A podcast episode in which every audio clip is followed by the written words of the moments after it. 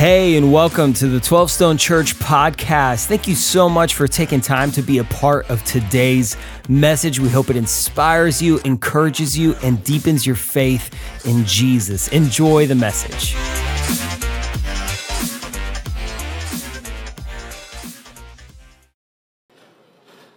So good to be together. Have a seat at the campuses, wherever you're gathering at 12 Stone Home.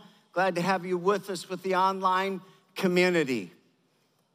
I hope, I, I, I put it behind me so you can join with me in it. Everybody say this with me loud and proud. What?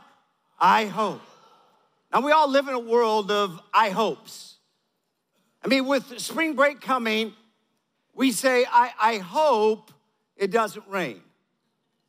I hope the traffic's not too bad. I hope the kids get along. I hope nobody gets sick. Our world is full of hopes. I hope I get a good grade in this class on that test. Oh, I hope I get the job I apply for. Oh, I hope I get that raise. Oh, I hope this dating relationship works out. Not sure yet. Man, I hope the Federal Reserve know what they're doing. Keep yanking that interest rate and the instability of banks. How many you got a feeling nobody knows what they're doing? Yeah. It'll make you pray. And I hope that medical test comes back negative. Sure hope so. Easter, it's ahead. Man, I hope the people I invited come, and I hope they come to faith in Christ. I mean, we, we say I hope all the time. Life is filled with hope. And then you get to the next, you get to the highest hope, you get to the hope of faith in Christ. And, and, and that's more than wishful thinking, that's certain hope. That's the hope of his presence here and now. That, that's the hope of his word as the trusted truth. That's the hope of heaven, the promise of God. And so the Holy Spirit wrote through Paul in Colossians these words. It's in Colossians chapter 1. We always thank God, and then he makes several comments and goes on, and pray for you because of the hope, the what, everybody? Hope. Let me hear it again because there should be some joy in this. The what? Hope laid up for you in heaven. See, that hope, that stuff is certain. You you can lean on that. So, in a world of hope, let's get to today's question. In all the hopes that we have, why would I want to live like a Christian? I mean, that's just a common question in our culture, this postmodern, more and more secularized, almost anti church, anti Jesus kind of, why would I want to be a Christian? And you can ask it critically or you can ask it sincerely. You know, why would I want to be a Christian? Why would I want to live like a Christian in all that I see about Christianity, particularly as I experience it in our American culture distinctly? And I'll just give you my answer right off the top because I can't answer it for you. But be, I, I, I would choose to live like a Christian, which means to follow Jesus, because the life I hope for, the life I what? Hope for, the life I hope for, the life I long for here and in heaven is only possible with Jesus. Look, I can't answer your question. I, I can't do this for you. God gave you a free will. You don't, you don't have to follow Jesus. You get to make choices. You don't get to change the consequences of your choices, but you get to make choices. He gives you that freedom, and you, you can pick a, to a certain degree the life you want. I'm just saying, because I have so many hopes. I mean, the, the, the sole identity and meaning and fulfillment of life that I hope for. Only possible through Jesus. I was 16 years old and I remember hating life. I, mean, I remember the moment when I begged God, if this is all true, can you give me a better life than this? Do, are you really worth putting hope in? And so I'm talking from the view of enough brokenness and, and 55 years since. Is that right? 45, 55, 68. How does he be 61. I don't know, 45 years, 5, 60. Gosh, I feel old. And you know, when you've been doing something this long, you've proved some things to yourself. I, I, I jotted down the marriage and family I hope for, the life I hope for my kids and now my grandkids, the life giving friendships that I hope for, the joy or peace that I hope for amidst anxiety, the accomplishments I hope for, career and finance, the, the hopes I have for our nation and this world, the heaven and eternity I hope for. All I'm saying is for me, that's all wrapped up in Jesus. I know no other way because the alternative is to train wreck your hopes. So I don't know how you'll answer this question, but I know why the question is asked. I mean, the question is asked in, in part, why would I want to live like a Christian? In part because what they see from Christians is not always attractive. Let's just be honest.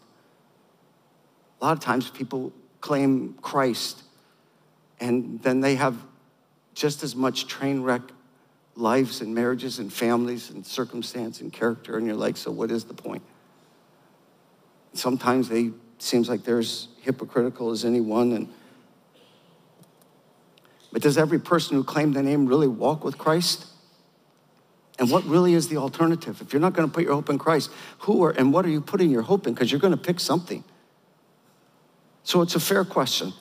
And I'd like us to dive into the question and uh, be as honest and authentic and blunt as the question is. So, can we do that? The answer is yes, by the way. Can we do that? So, let me do that by um, asking a question of you. I have to contextualize today's conversation, I got to put it in context. And in order to do that, I want to ask you a question. And uh, this question is for everybody at in-person campus. It's, it's, it's, it's a question if you're, if you're online community, 12 Stone Home. But Travis, where are you, man? Travis is somewhere. I'm going to have Travis serve as kind of the proxy. Thank you, thank uh, you. For what? You're getting applause. Yeah, that's right. Every what time. is that about? Every time. Every time. Don't do that for him. That is, that is, that, this is a serious conversation. Yes, yeah, okay. What so I'm, I, all I, listen, you see, I have two discs here. Yeah. And I have a simple question that I need you to answer, and then we're done. This, this is fast, this is simple. I have two discs. I want you to, to uh, pick the, the blue disc.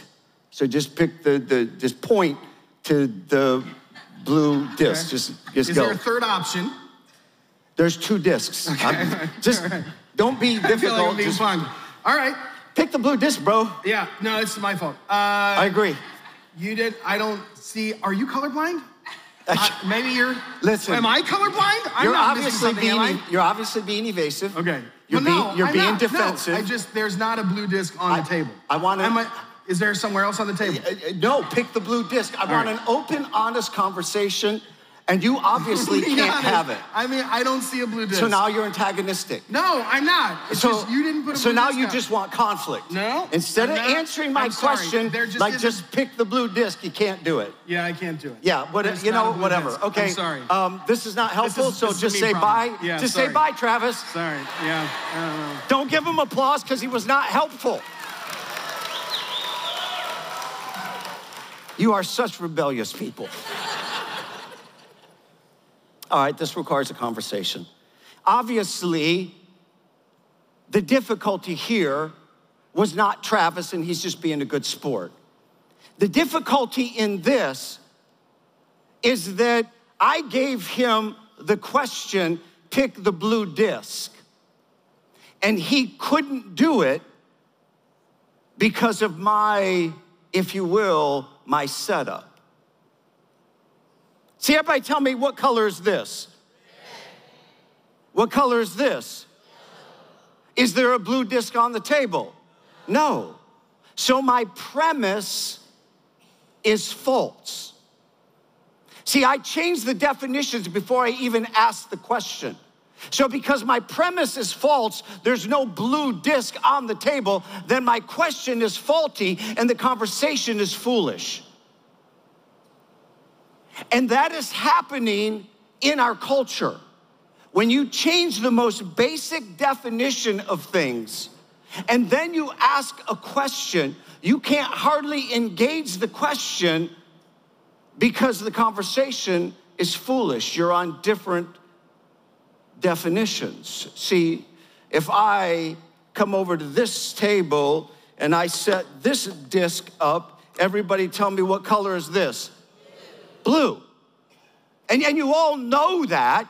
This is the blue disc. But the reason Travis couldn't answer the question is because I took blue off the table and then asked him to pick it out for me.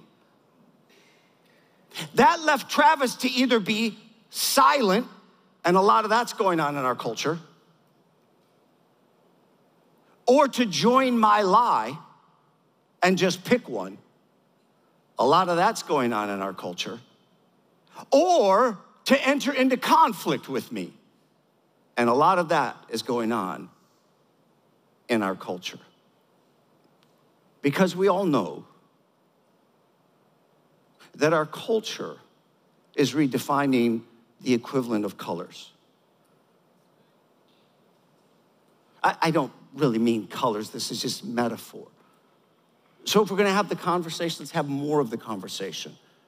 Culture is changing definitions. Here's what I mean. Let me just get to the point. Culture is redefining God's biblical definitions of Jesus, Christianity, marriage, family, identity, parenting, gender, morality, sexual purity, holy, honesty, character, racism, sow and reap, greed, justice, compassion, freedom, work ethic, church, heaven, hell, or truth. And so while the world is redefining it, when you ask, show me Jesus, show me Christianity, is it the yellow disc Jesus or the red disc Jesus? My answer is well, it's neither. Jesus, I'll grab this. Jesus defined himself by coming to earth, God in person, and we'll just call it the blue disc. True blue Jesus. So the reason the question is complicated is because if you ask me to pick out Jesus, or, or do I want to be a Christian, if you're talking about a red disc Christian or a yellow disc Christian, my answer is neither because neither is Jesus. So I'm not even sure how to answer the question because this is not Jesus. This is not Christianity. This over here is Jesus, and this is Christianity. I'll call it true blue. I'll just, in the 1600s, there was a, a, a little town in England called Coventry, as the story goes, that dyed uh, uh, fabrics blue. And they were so exceptional and, and so consistent that even if you washed it, it never faded. It was called color fast or true blue. It kept its color. And so it became kind of a, if you will, kind of a, a proverb that whoever was truly and consistently themselves, that was true blue. So, just metaphorically for our purposes, which just Jesus is true blue. And we have issues going on that are challenging for all of us in the culture. And sometimes I think it's sort of like this. So, again, I want to guide us through a conversation. I think some of our issues in America are sort of along these lines. Maybe, maybe, maybe we have people inside the church demanding that people outside of Christ must live holy like Christ, like Jesus.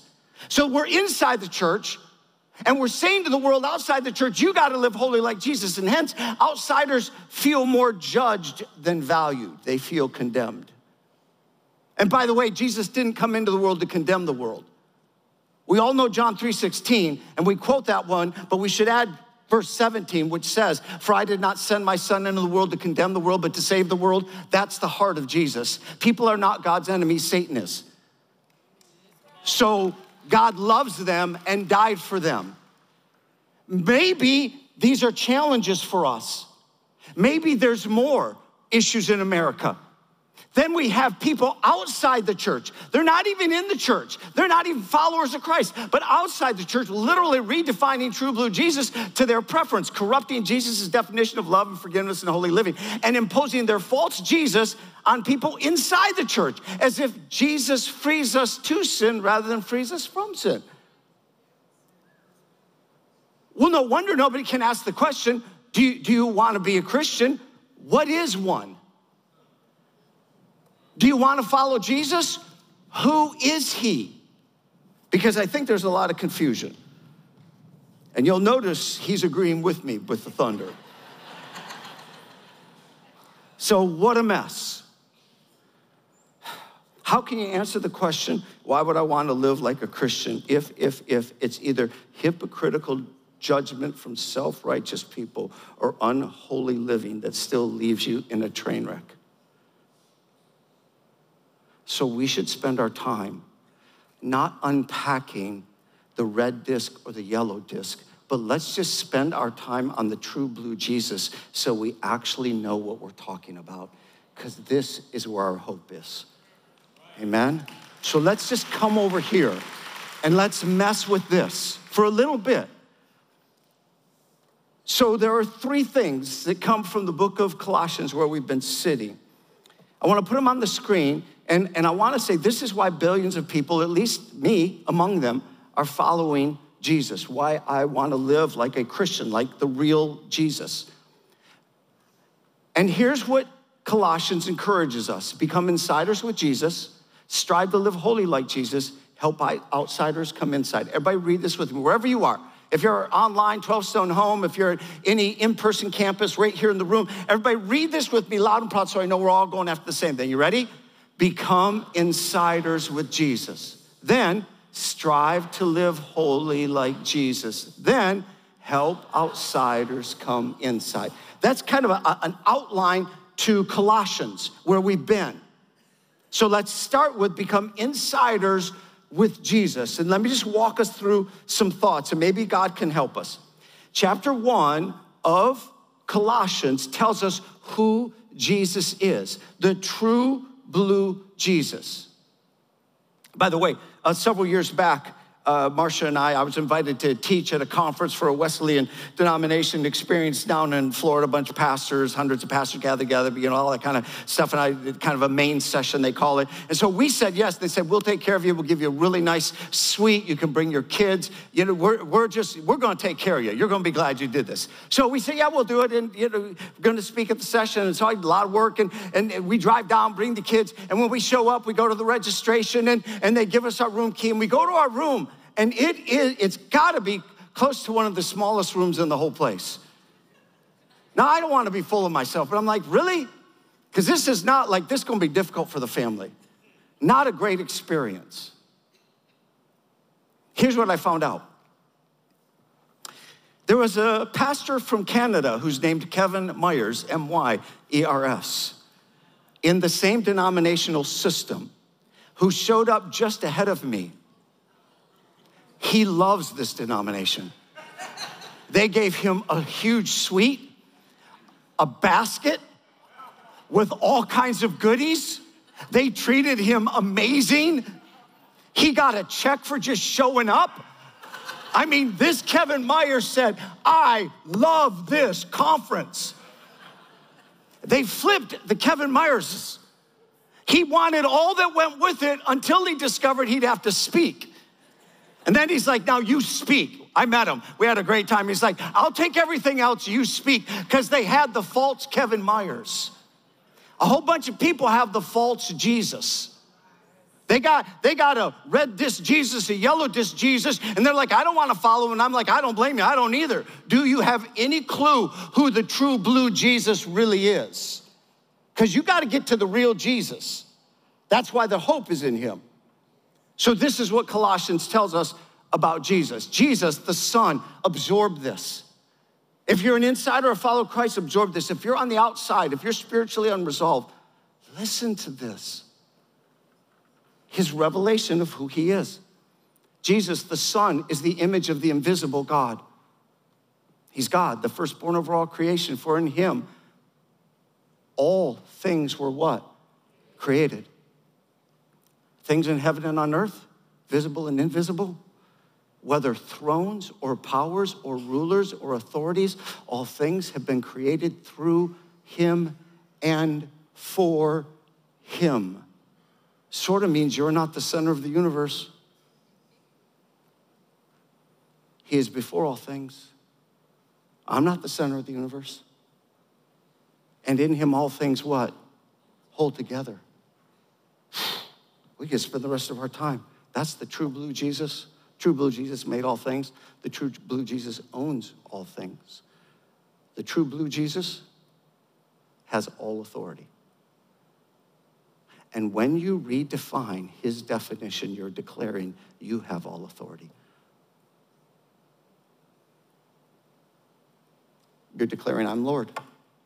Hope's in me, hope's in culture.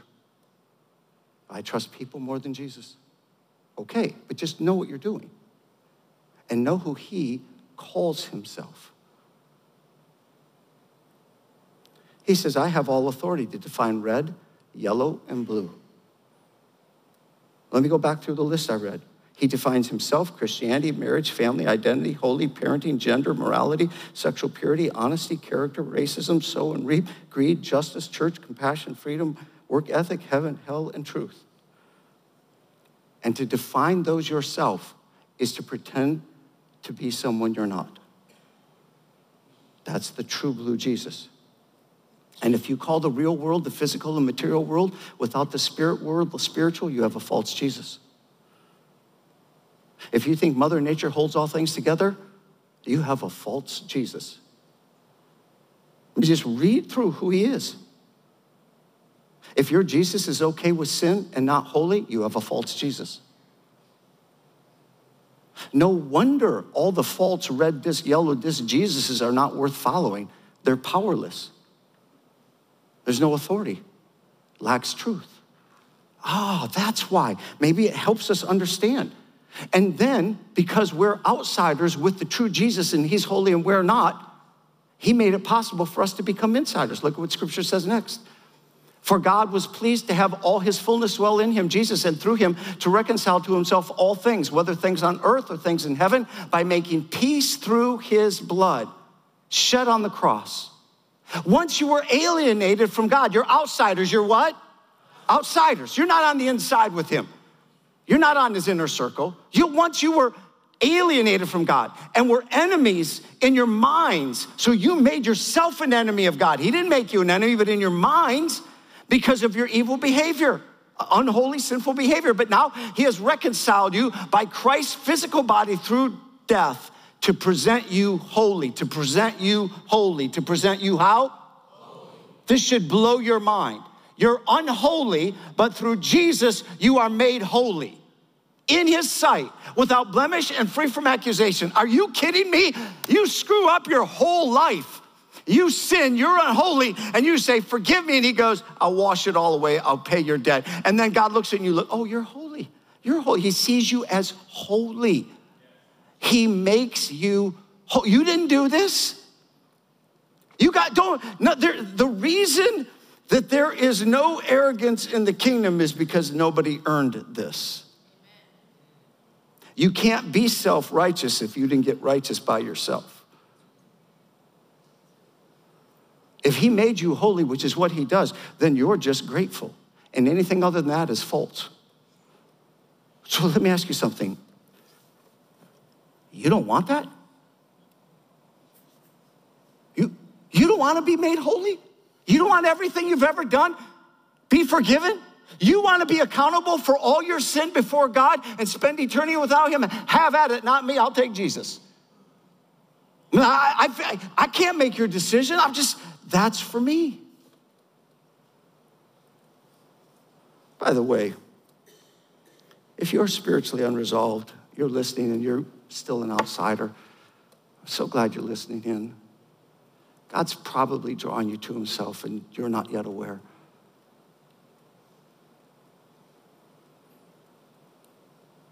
When you lay your head on the pillow at night,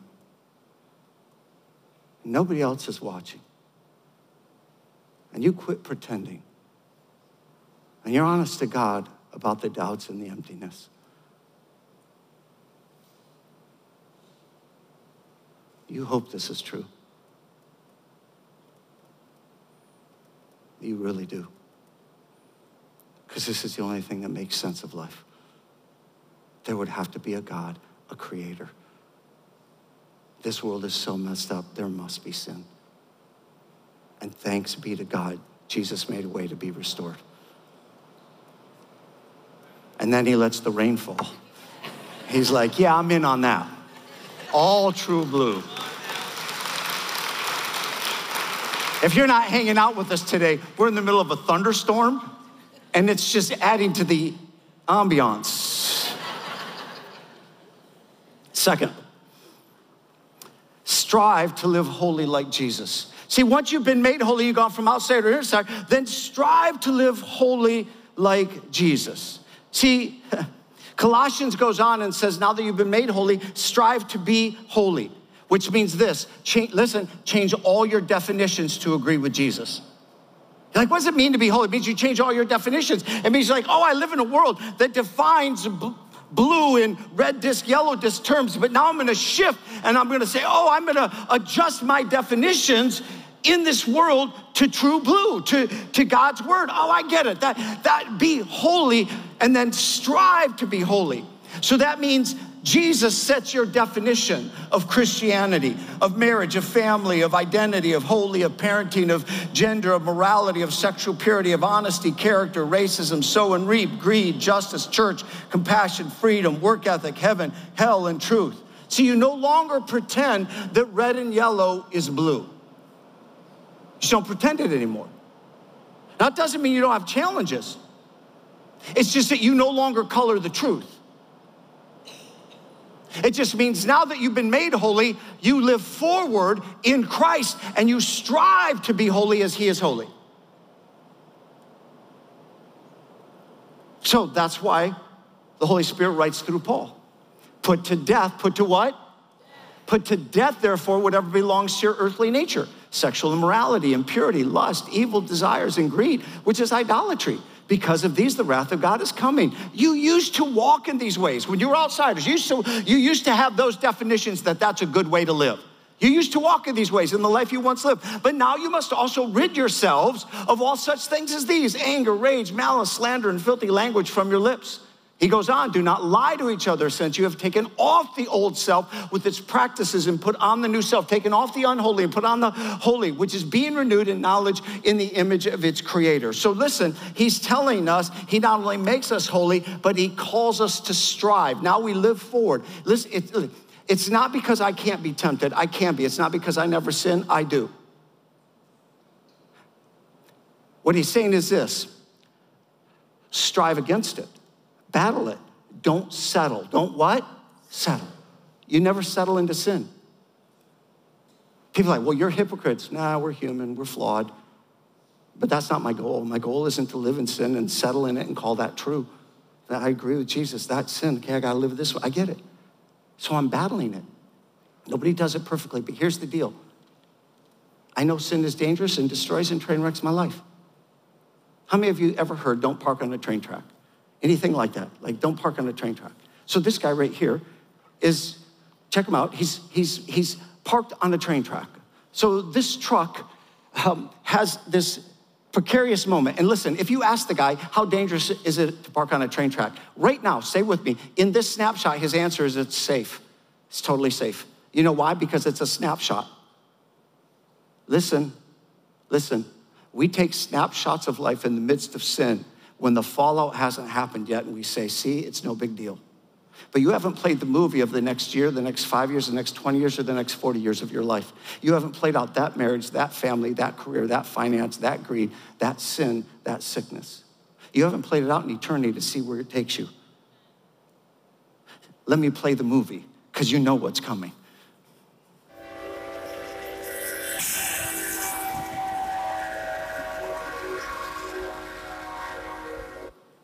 Ooh, that didn't go well. You want to see it in slow motion? I do. Come on. I do. Somebody else's loss. Watch that. Looks like a Prius, which deserves. to be hit. You know what people often say? That's enough. You know what people often say? In this individualistic system of America, we say, My sin is my issues, my way of living. It doesn't hurt anybody else. How does that hurt anybody else? Like the guy parking on the tracks. Let me tell you, it costs your company an incredible amount of money, the insurance company, the train company, the electorate that just got knocked out.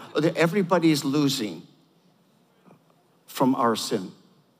When you look at what's broken our culture, you can chase it all back to sin. So if you're on the train tracks, get off the tracks. Now, here's one I enjoyed. Somebody was actually trying to drive in between. You can see they're in between and the gate's down on both sides. It's a little bit blurry, but you'll see the guy, like he's playing Jesus with the little orange vest in the middle, and he's about to lift the gate. Let me tell you why that's important. Well, no, let me just show you. Go ahead, let it play out.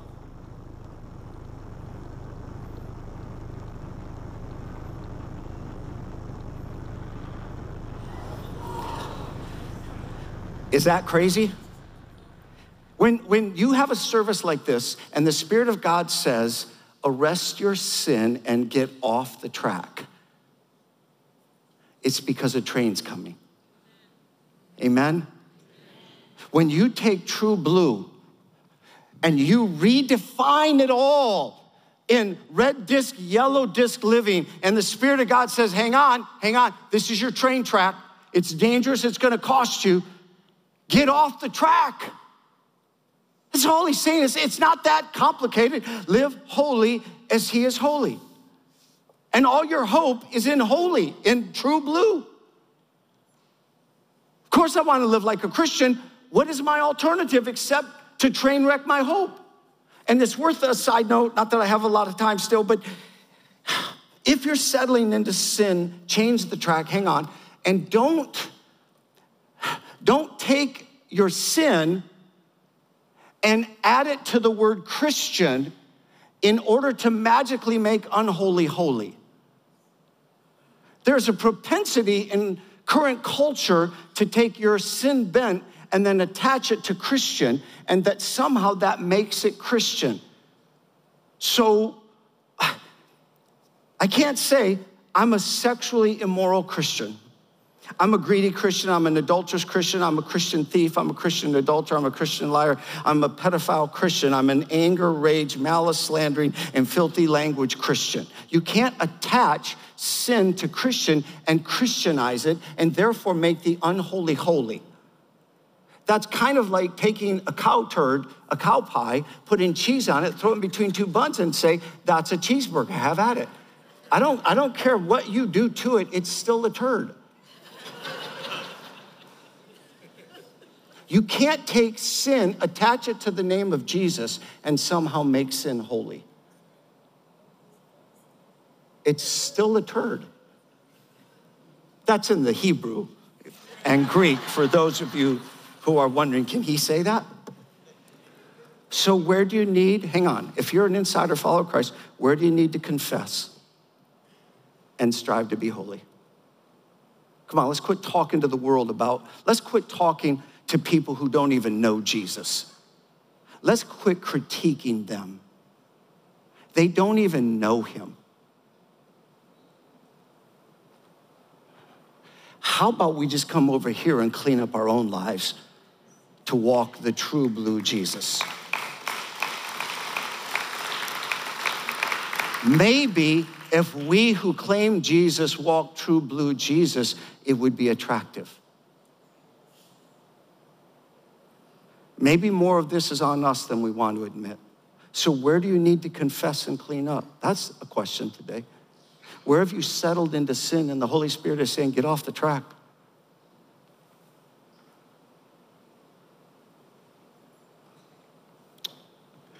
Third, help outsiders come inside. Do what? Help outsiders come inside. Let's read it again, all of us together, wherever you are. Here we go help outsiders come inside.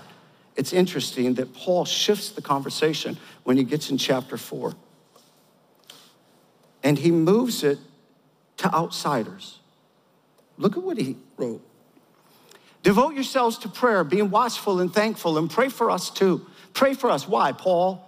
Paul why, Paul, why do we need to pray for you? Pray for us that God may open a door for our message, like to get the gospel out to outsiders so that we may proclaim the mystery of Christ, this amazing grace of God that makes it possible for your sin to be forgiven and you to be made holy and then have the Spirit of God in you to strive to be holy, for which I am in chains. Pray that I may proclaim it clearly as I should. Be wise in the way you act toward.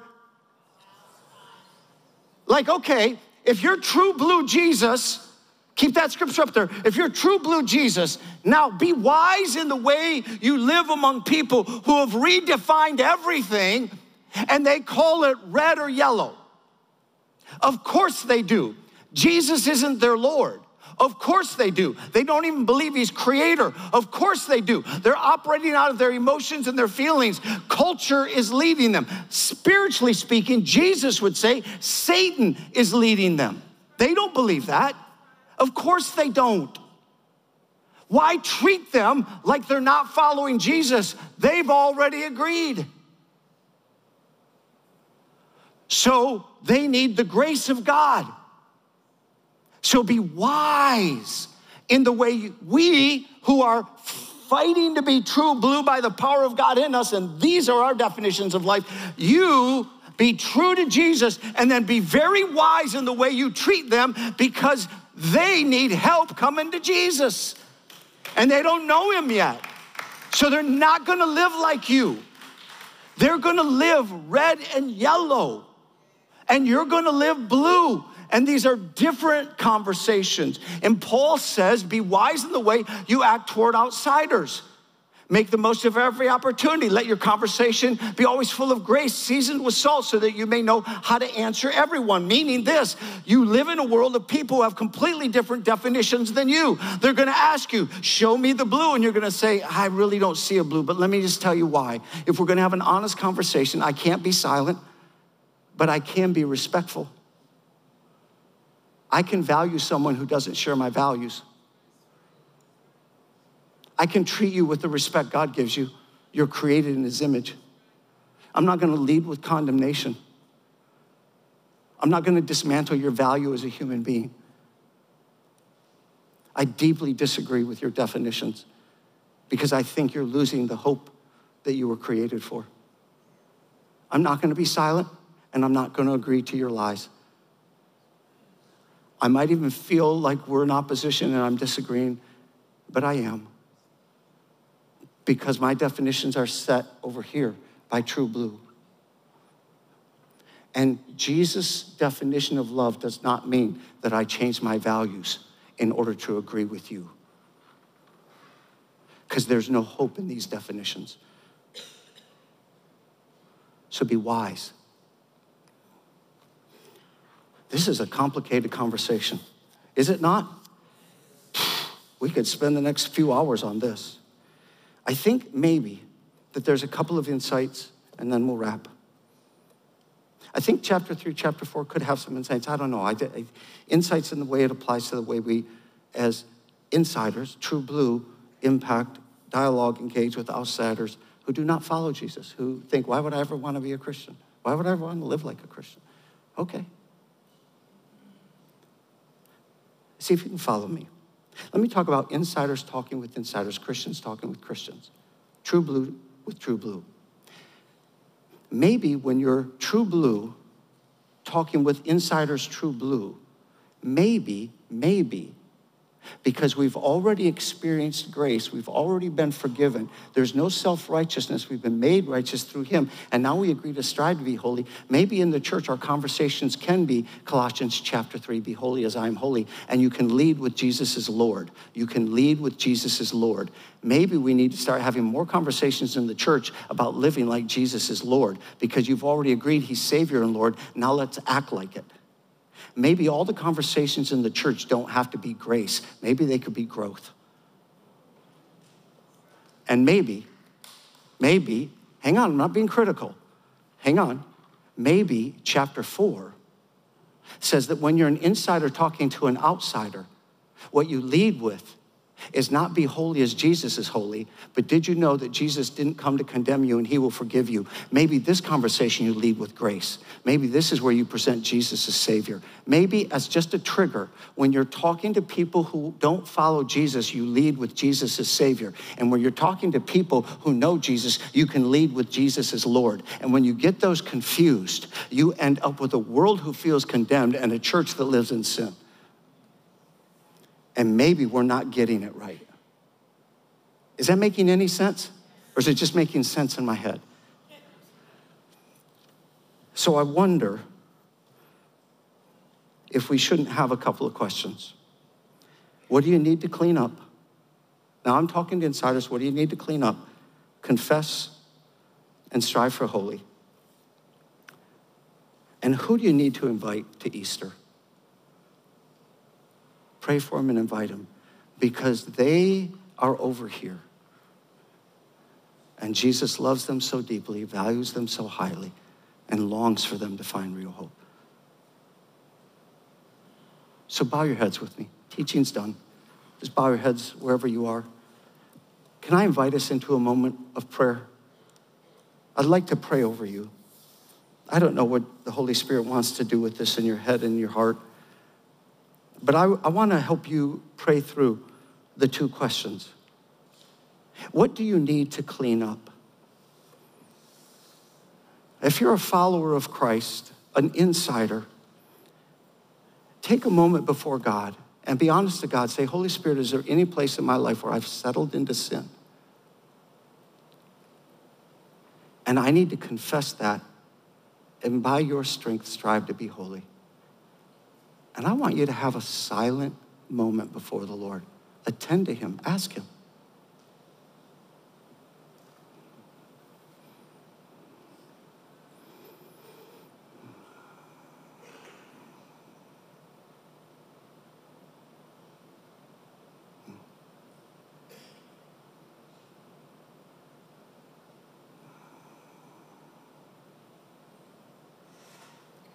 and then confess. Lord, forgive me. I know I battle with that. Forgive me, cleanse me, make me holy. I receive your forgiveness. Holy Spirit, indwell me more richly, more deeply, more fully. As I yield to you, help me strive to be holy, for I cannot do this on my own. Next, just bowing before the Lord. Don't, don't pull back. Who do you need to invite on Easter?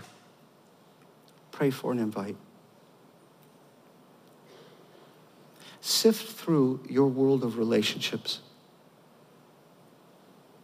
You know, on Easter, I'm going to teach from the son who was living a great story by the father's grace called the prodigal son. He was blessed by his father, but he decided he could write a better story for himself and he left. That's why it's called prodigal. He ended up in a pig pen, hopeless, a worse story. And he tried to rewrite his story by earning his way back and say, Dad, I'll be a servant. I'll earn back my forgiveness. A lot of people are trying to earn back a place with God that's impossible. And they discover, and that's what they'll discover at Easter, that our Heavenly Father has a better story for you all along, a more beautiful story. You can be forgiven and restored. You don't earn it back, you receive it. People need God's better story than the hopeless story of culture. They need the story of Jesus that He would rewrite. So think who should I be inviting? I, I know spring break impacts this, but you just come back early and you invite, you go after this. This is kingdom stuff. So, Heavenly Father, would you help us um, invite and would you draw people in? That they may experience your grace and forever your hope. In Jesus' name, amen. So, pastors, would you lead us? Thank you again for spending time with us today. A special thanks to those of you who generously give through 12 Stone. It is because of you that this ministry is possible. And if you want to learn more about 12 Stone, make sure you follow us on social at 12 Stone Church and check out a location or a watch party near you. And if you enjoyed the podcast, you could subscribe, share it with your friends, hit the share button, or even take a screenshot and throw it in your social stories. And make sure to tag 12 Stone Church. Let it be a blessing to somebody else. Thank you again, and we'll catch you on the next one.